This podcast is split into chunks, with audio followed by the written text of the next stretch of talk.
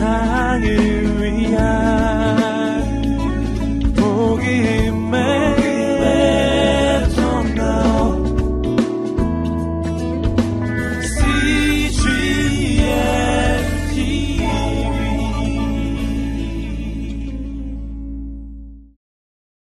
하나님께서 오늘 우리에게 주시는 말씀은 요한복음 7장 25절로부터 36절까지의 말씀입니다.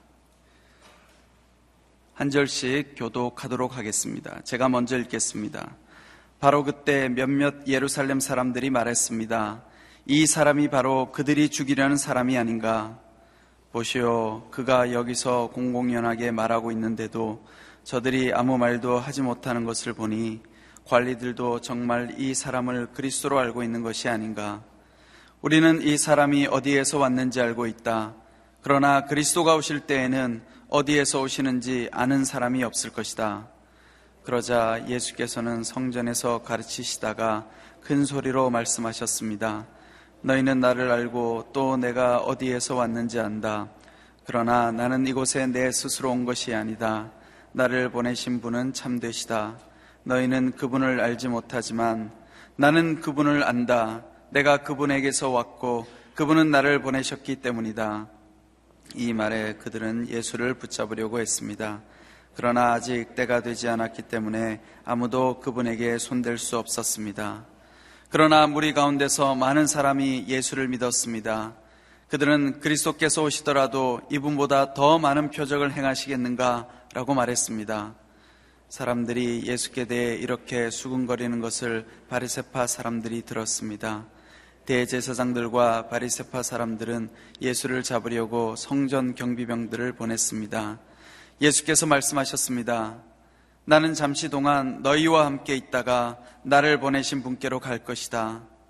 너희가 나를 찾아도 만나지 못할 것이요 또 내가 있는 곳에 너희가 올 수도 없을 것이다. 그러자 유대 사람들이 서로 말했습니다. 이 사람이 어디로 가기에 자기를 찾지 못할 것이라고 하는가? 그리스 사람들 가운데 흩어져 사는 유대 사람들에게 가서 그리스 사람들을 가르치겠다는 것인가? 또 너희가 나를 찾아도 만나지 못할 것이요 또 내가 있는 곳에 너희가 올 수도 없을 것이다 라고 한 말은 도대체 무슨 뜻인가? 아멘. 이 시간은 박종길 목사님께서 말씀 선포해 주시겠습니다.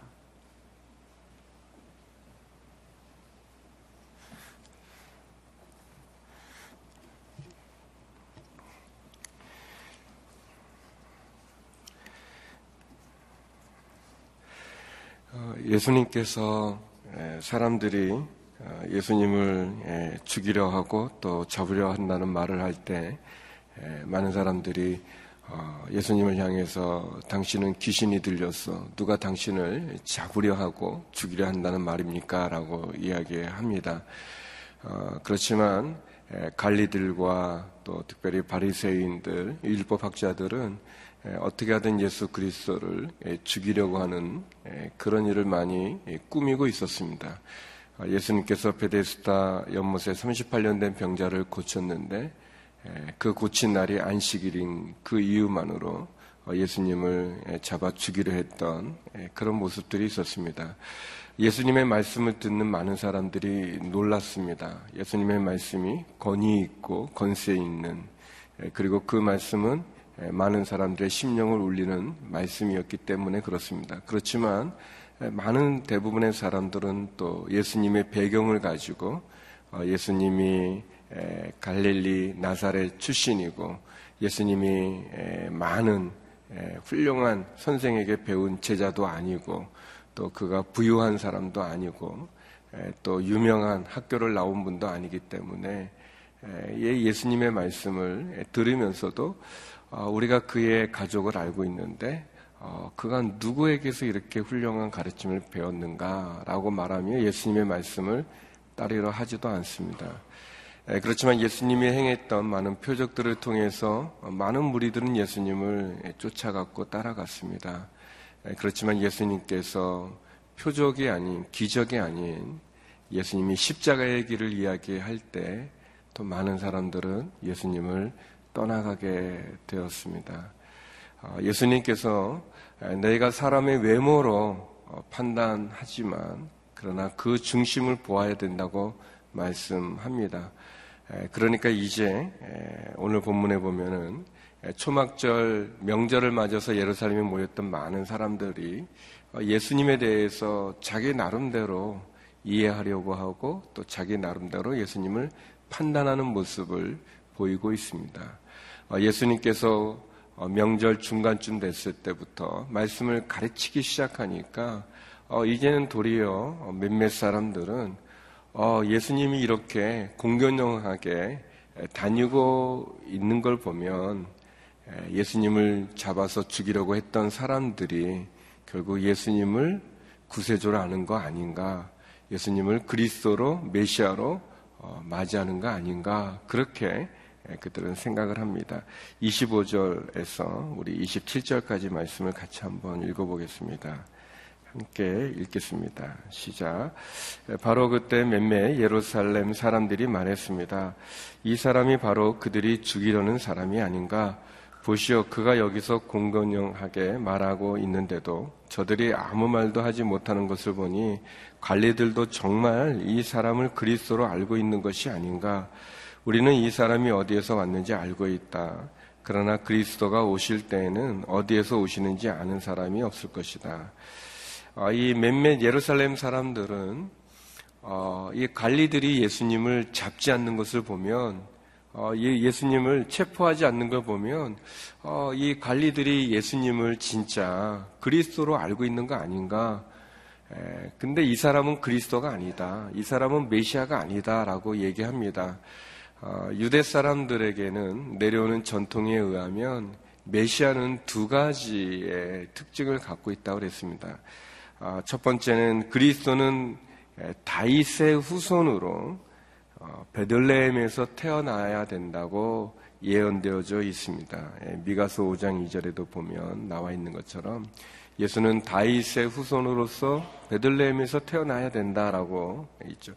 아마 이 몇몇 예루살렘 사람들은 예수님을 나사렛에서 태어난, 갈릴리에서 태어난 사람으로 알고 있었던 것 같습니다. 또 두 번째는 메시아는 하늘 구름을 타고 호련히 임해야 된다는 그런 생각이 있었습니다. 그런 전통이 있었어요. 다니엘서 7장 13절이나 말라기서 3장 1절에 보면 그런 예언자들의 예언이 있습니다. 메시아가 올 때는 구름을 타고 호련히 하늘로부터 내려오고 모든 사람이 그것을 보게 된다, 그렇게 얘기하는 거죠. 이 사람들이 가지고 있는 전통, 유대에 내려오는 전통에 의하면은 예수님은 메시아가 아니죠. 그리스도가 아니죠.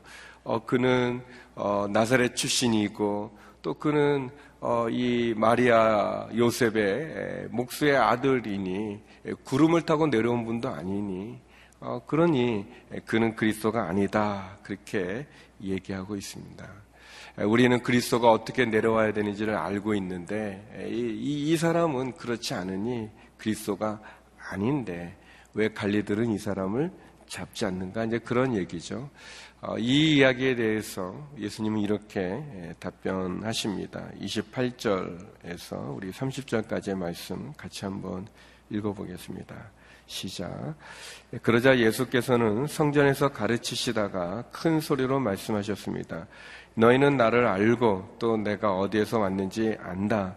그러나 나는 이곳에 내 스스로 온 것이다.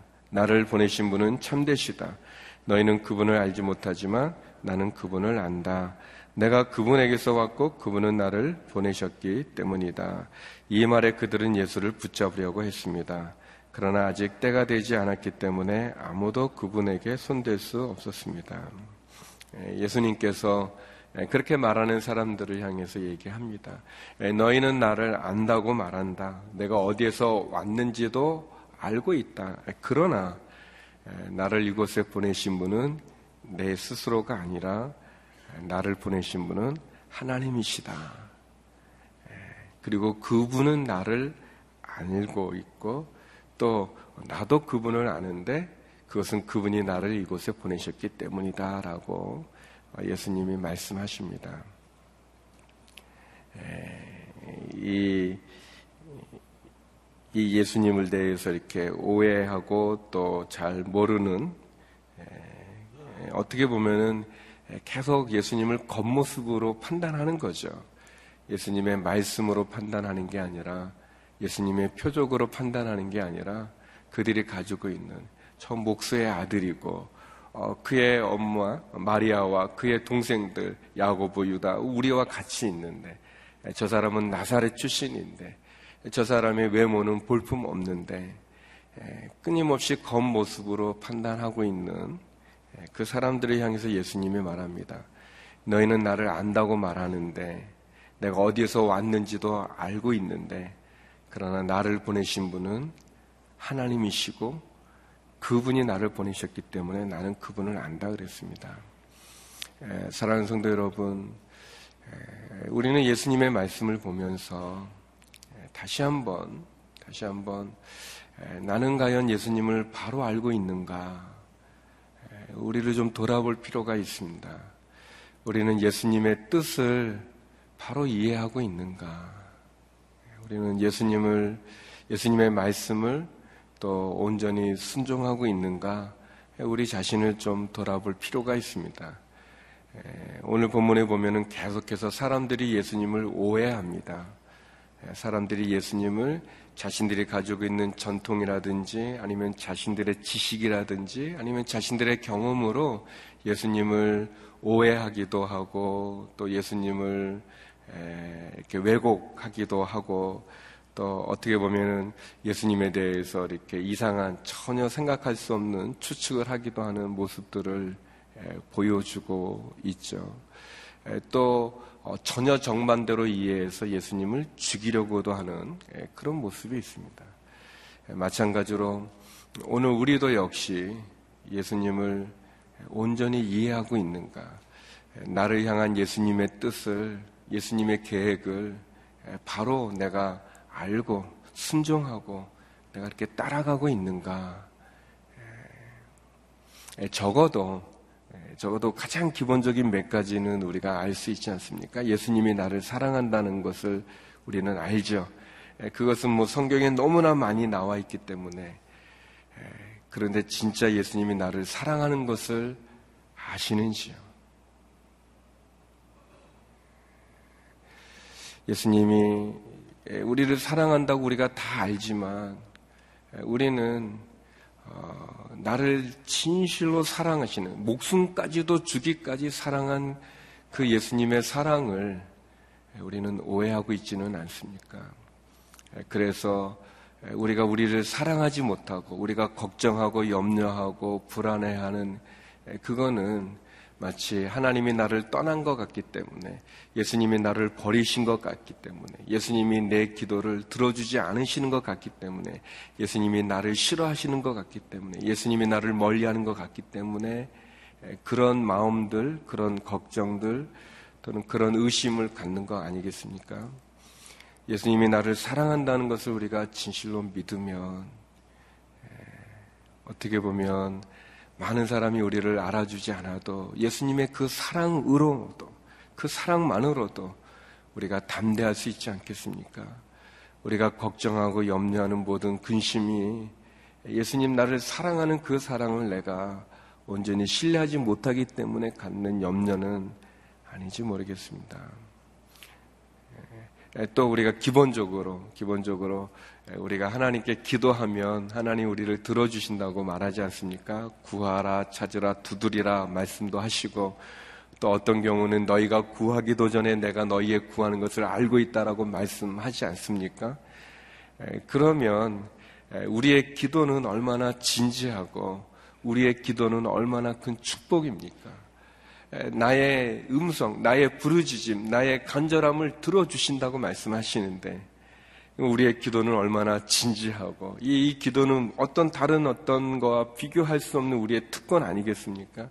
하나님이 들으시는 그 하나님께 내가 기도할 수 있다는 게. 그런데 우리는 기도에 많은 시간을 들이지는 않죠. 생각과 염려는 많이 하지만 정작 기도를 하나님께 드리지는 않죠. 또 기도할 때 우리가 정성껏 최선을 다해서, 온 힘을 다해서 또 기도하지는 않는 모습은 없는지.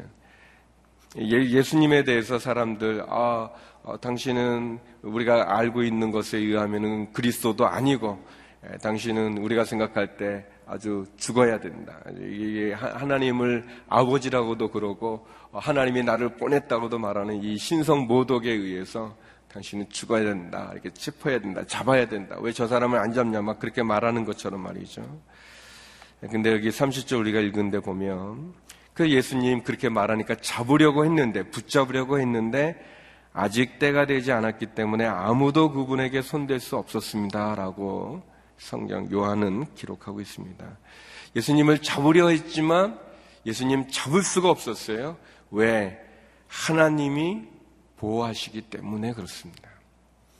신명기 31장 8절에 이런 말씀이 있어요.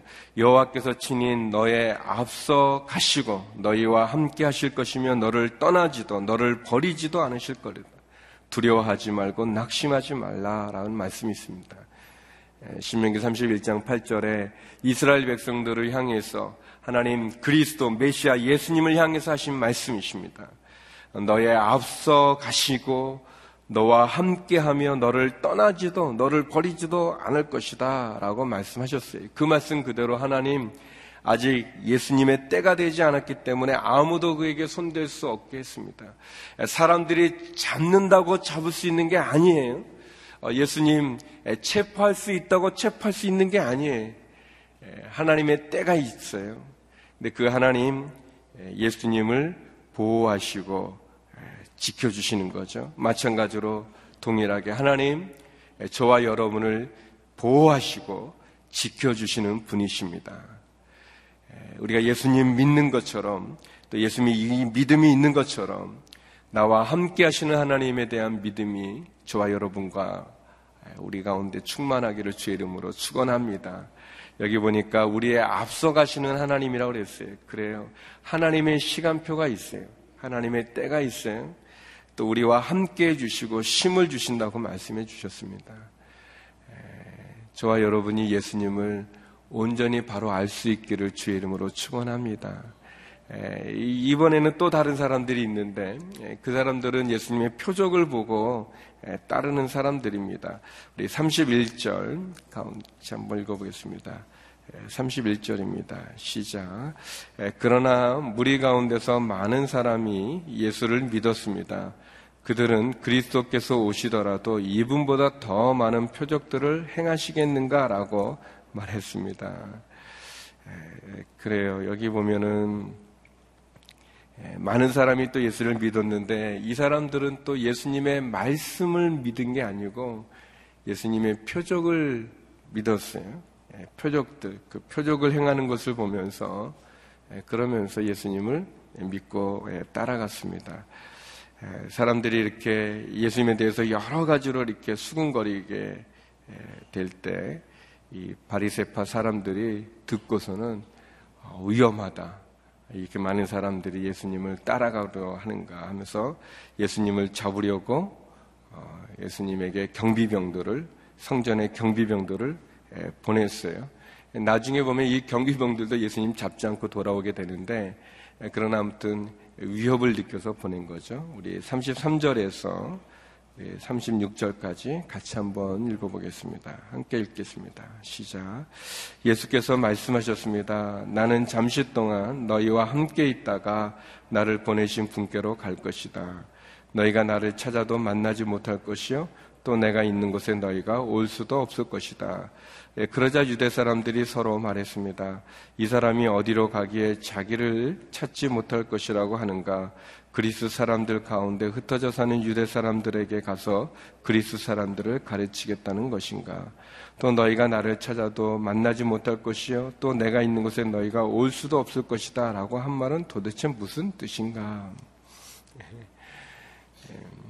예수님의 표적을 보고 많은 사람이 예수님을 추종하고 따르는 것에 위협을 느낀 바리새파 사람들이 성전의 경비병들을 보내서 예수님을 잡으려고 하지만 예수님을 잡지도 못하죠. 예수님께서 그 사람들에게 이야기합니다. 내가 너희와 잠깐 있지만 그러나 나는 나를 보내신 분에게로 돌아가게 될 것이다. 너희는 나를 찾아도 만나지 못할 것이다. 또 내가 있는 곳에 너희도 올 수도 없을 것이다. 그렇죠. 예수님께서 나는 하늘로부터 내려온 산 떡이다 그러셨고 내가 다시 하늘로 올라가겠다라고 말씀 요한복음 6장에서 하셨잖아요. 예수님 다시 올라가시죠. 승천하셨죠. 부활하시고 승천하셨는데 승천한 그곳에 이 육신의 몸을 가진 우리들이 갈 수 없지 않습니까? 그렇게 얘기하는데 이 많은 사람들은 예수님 나는 이제 잠시 너희와 같이 있지만 이제 나는 떠나갈 것이고 내가 떠나간 곳은 너희가 올 수 없다 그렇게 얘기하니까 사람들이 생각합니다. 떠나간다는 게 어디로 간다는 건가? 그러면 이 유대 땅을 떠나서 저 이 그리스 사람들이 있는 먼 나라로 간다는가? 로마로 간다는 건가? 아니면 이 흩어진 유대인들 디아스포라가 있는 그쪽에 가가지고 이 헬라 사람들을 전도하겠다는 건가? 예수님은 유대를 떠나신 적이 없으십니다. 다른 나라로 가신 적이 없는데 또 오해하는 거죠. 자기들대로 생각하는 겁니다. 왜냐하면 그곳에서 왔기 때문에 이렇게 막 추측하고 생각하는 거죠. 제가 오늘 본문을 보면서 생각을 했습니다. 이렇게 예수님을 오해하고 있는데 그러면 어떻게 예수님을 잘 알 수 있을까? 이해하지 못하고 자기대로 추측하고 있고 곡해하면서 어떻게 우리도 이해하지 못하는 이 사람들 왜 이해하지 못할까? 먼저 이해하지 못하는 것은 예수님이 요한복음 6장에서 설명하신 것처럼 육의 일을 영의 일을 육으로서 이해할 수 없다고 말씀하신 것처럼 우리들이 가지고 있는 이 한계를 가지고 예수님을 안다는 게 이게 참 힘든 거지. 이게 안 되는 것 같아요. 그래서 제가 어떻게 하면 우리가 예수님을 오해하지 않고 예수님을 곡해하지 않고 잘 믿을 수 있는가. 요한복음 6장과 7장을 보면서 세 가지로 정리해봤는데 첫 번째는 베드로가 말한 것처럼 우리는 믿음을 통해서 예수님을 알 수 있다고 생각합니다. 예수님이 너희도 떠나려냐 그랬을 때 베드로가 영생의 말씀이 여기 계시니 라고 말했어요. 베드로도 이해는 안 됐어요. 내 살과 내 피를 먹고 마시는 자만이 영생을 얻는다는 그 말씀은 굉장히 어려웠어요. 십자가의 이야기는 어려웠어요. 이해할 수 없었어요. 그러나 베드로가 그런 말 하지 않습니까? 우리가 당신을 믿고 압니다 그랬어요. 세상은 알고 믿기를 원합니다. 합리적이고 이성적이고 과학적인 알면 믿겠다는 게 이 세상의 논리지만 그러나 베드로의 고백처럼 우리가 알아서 믿는 게 아니라 믿으면 알게 되는 거죠. 우리에게 믿음이 있어야 됩니다. 사랑하는 성도 여러분, 저와 여러분에게 믿음이 있기를 주의 이름으로 축원합니다. 어린아이와 같은 믿음이 있어도 하늘나라에 들어갈 수 있다고 그러지 않았습니까? 참 믿음이 중요한 것 같아요. 제가 어렸을 때 이제 교회 학교에서 이제 저희 어린애들에게 이제 성경을 읽게 하려고 신약을 한번 읽으면 선물을 줬어요. 큰 선물을 줬는데 그래서 1년에 이제 신약 성경 읽는 건데 그래서 이제 선생님이 이제 저희들에게도 이제 자꾸 이제 권면도 하고 그래가지고 세번역 성경이라고 이제 쉬운 성경 말씀인데 그거를 이제 제가 읽었습니다. 다들 상을 받으려고 상품을 받으려고 읽었는데 근데 이제 제가 이렇게 읽으면서 보니까 그러니까 이제 믿음이 없어서 그런 거죠. 거짓말이 참 많은 거예요. 이렇게 읽다 보니까 뭐 예수님이 말만 하면 환자들이 다 막 소경도 눈 뜨고 뭐 죽은 사람도 살리고 어려서 그랬는지 제가 제일 이해 안 됐던 거는 무리를 걷는 거예요. 사람이 어떻게 무리를 걸을 수 있는가? 그래서 이제 근데 이제 상은 받아야 됐고 그래가지고 제 나름대로 이제 생각한 건 아이 뭐 믿기 어려운 건 그냥 안 믿고 그러나 읽어야 되니까 그냥 읽자 그랬습니다. 그래서 제가 읽으면서 이 기적 같은 거는 잘 어려운 거예요. 뭐 환자는 고칠 수는 있겠는데 어떻게 산에 무리를 걷는 거 그게 말도 안 되지 하면서 이제 쭉 읽어갔었는데요. 근데 이제 1년 동안 이제 그렇게 계속 이제 조금씩 계속 읽어가는데, 너무 놀라운 사실은, 제가 그거를 이렇게 성경을 아무튼 다 읽고 났는데, 예수님이 물 위에 걷는 그 그림이 있어요. 화가가 그린 이 풍랑 가운데 베드로를 만나주는 그 베드로 물 속에 있고 이제 예수님 손 내미는 그런 그림이 있었는데 그 그림이 믿어지는 거예요. 제가 뭔가 어느 날 그냥 확 바뀐 게 아니라 그냥 이렇게 읽으면서 아유 뭐 이런 거짓말이 있나 뭐 그렇지만 난 읽자 뭐 하면서 그렇게 이렇게 조금 했는데. 시간이 지나서 성경을 다 신약을 다 읽었을 때 믿어지더라고요. 그래서 예수님 물 위에 서 있는 게 믿어지는 거예요. 믿음은 제가 볼 때는 너무 소중한 거예요. 그리고 나중에 제가 보니까 그 믿음이 내 지식으로 얻어지는 게 아니라 성령님께서 내 마음을 열어주심으로 내가 알게 되는 거예요. 그리고 믿음은 하나님의 말씀에서 난다 했어요. 믿음은 들음에서 나고 들음은 그리스도의 말씀. 이 하나님의 말씀. 그래서 우리가 예수님을 온전히 이해하기 위해서 우리가 믿는 게 필요한데 그 믿음이 필요한데 그 믿음은 하나님의 말씀을 읽을 때 성령님이 우리의 마음을 녹여주시고 열어주실 때 가능한 일입니다.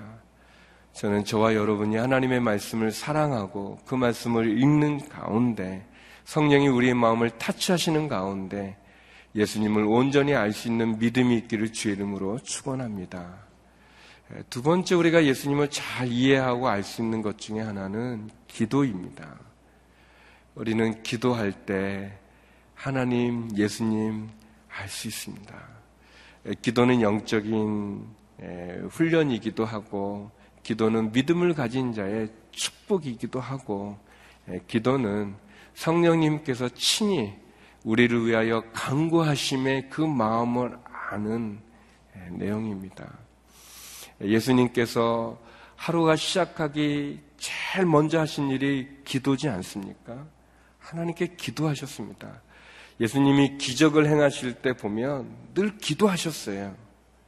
예수님 제자를 뽑을 때도 기도하셨습니다.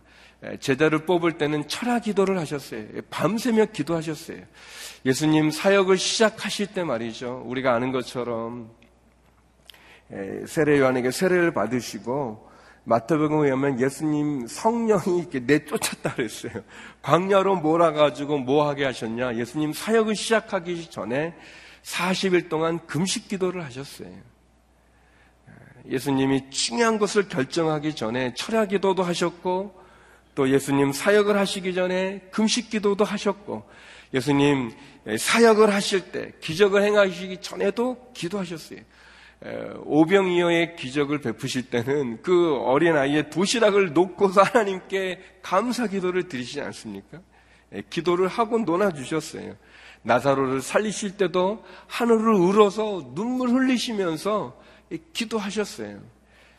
기도는 예수님께서 우리에게 보여주신 큰 아주 그 신앙의 삶의 본일 뿐만 아니라 이 열쇠와 같아요. 이렇게 닫힌 문을 여는 열쇠와 같아요. 기도를 통해서 우리는 예수님을 이해할 수 있어요. 이 육에 속한 우리가 어떻게 영에 속한 하나님 이 육적인 한계를 가지고 있는 우리가 이 영의 일을 어떻게 알 수 있는가? 기도를 통해서 성령님이 우리에게 가르쳐 주십니다. 로마서 8장에 보면 성령께서 기도하는 하나님의 뜻을 우리에게 알려주셔서 우리의 기도를 바꾸신다고 그랬어요. 하나님의 뜻을 가르쳐 주시는 거죠. 예수님의 뜻을 가르쳐 주는 것입니다. 그리고 세 번째는 순종입니다. 순종을 통해서 우리는 예수님을 알 수 있어요. 순종하는 자에게 하나님 가르쳐 주십니다.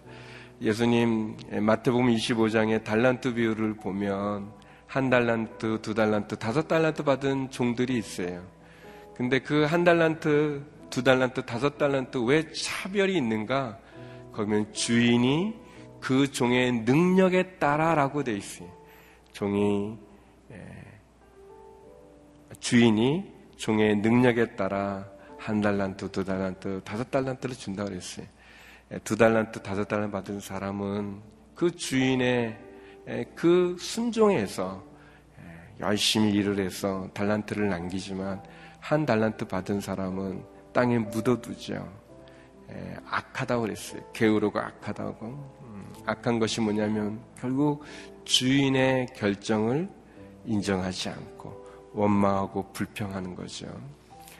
우리는 순종함으로 예수님의 뜻을, 하나님의 뜻을 이룰 수 있습니다.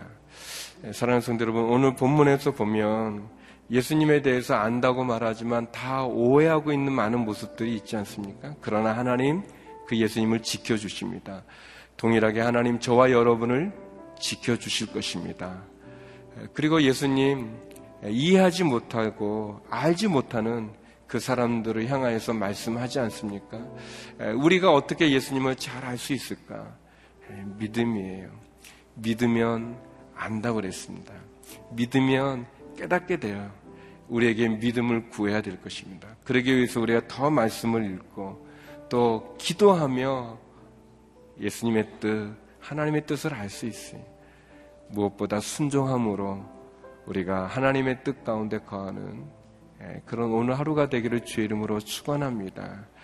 적어도 우리는 이 초막절에 모인 이 예루살렘 사람들보다는 훨씬 낫지 않습니까? 예수님이 이 초막절에 하신 말씀의 뜻이 무엇인지도 알고 이해도 하죠. 그러면서도 정작 나를 사랑하시는 예수님 온전히 알지 못하고 믿는다고 말하면서도 의심하고 염려하고 걱정하고 근심하면서 결국 하나님 앞에 부르짖지 못하는 우리의 모습도 있지 않습니까? 우리에게 오시는 예수님, 그 예수님을 만나는 저와 여러분들에게 주의 이름으로 축원합니다. 우리 시간 같이 기도하겠습니다. 우리 기도할 때 하나님, 내게 믿음을 주시옵소서. 하나님, 예수님을 지켜주시고 보호해 주신 것처럼 하나님, 우리의 머리카락까지도 세심받으신다고 말하는 하나님, 나와 함께하여 주시고 앞서가 주시고 나를 떠나지도 버리지도 않으시는 하나님 만나게 하여 주시옵소서. 하나님, 순종케 하여 주시고 기도하게 하여 주시고 믿음으로 굳건히 서게 하여 주시옵소서. 같이 기도하며 나이스다. 같이 기도하시겠습니다.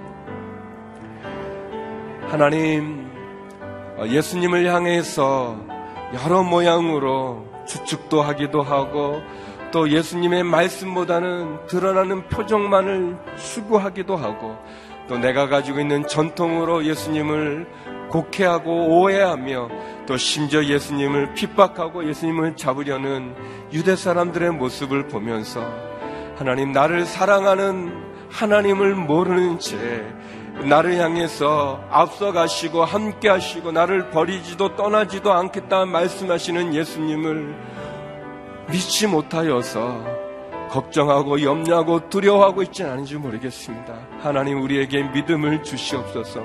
우리에게 주께 기도하는 기도의 힘을 주시옵시고 하나님, 이 육신을 가지고 영적인 하나님을 알 수 없사오니 성령이 우리 가운데 오셔서 영의 눈을 뜨게 하여 주시옵시고 우리의 육신의 한계를 뛰어넘는 하나님의 계획을 보며 하나님의 시간을 보게 하여 주시옵소서.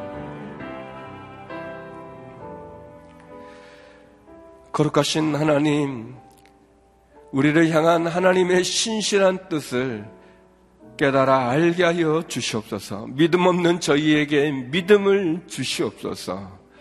하나님, 순종하지 못하는 우리에게 순종할 수 있게 하여 주시고 특별히 우리를 떠나지도 버리지도 않으시며 우리의 앞서 행하시며 함께 하시고 지켜주시는 그 하나님으로 인해서 힘과 용기를 얻는 저희가 되게 하여 주시옵소서. 하나님, 사방이 막혀 있을 때 하나님, 그래서 어떻게 해야 될지 모를 때 우리에게 길을 여시는 하나님을 만나게 하여 주시옵소서. 닫힌 하늘의 문을 열게 하여 주시옵소서. 이 새벽 주의 전에 나와 부르짖는 주의 성도들을 기억하여 주옵소서. 선교지에서 애쓰는 선교사님들의 부르짖음을 기억하여 주시옵소서. 이제는 우리 주 예수 그리스도의 은혜와 아버지 하나님의 그 크신 사랑과 성령의 교통하심이 믿음으로 하나님께 나가기를 소망하는 머리 숙인 주의 성도님들과 선교사님들 가운데 이제로부터 영원히 함께 없길 간절히 축원하옵나이다. 아멘.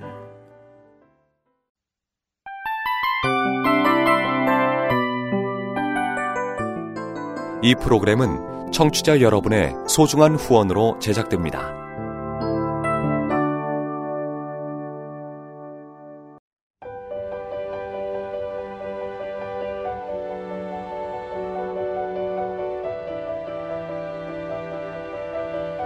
세상에는 수많은 교회들이 있지만 더 깊이 있는 말씀 강해를 찾기 위해 크기로만 교회를 선정하지 않습니다.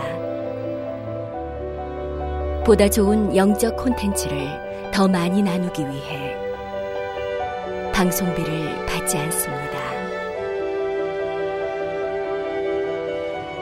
1년 365일 복음만 전하고 싶어서 우리는 광고를 하지 않습니다. 온누리의 복음을 땅끝까지 CGN TV와 함께 땅끝 선교사가 되어주세요.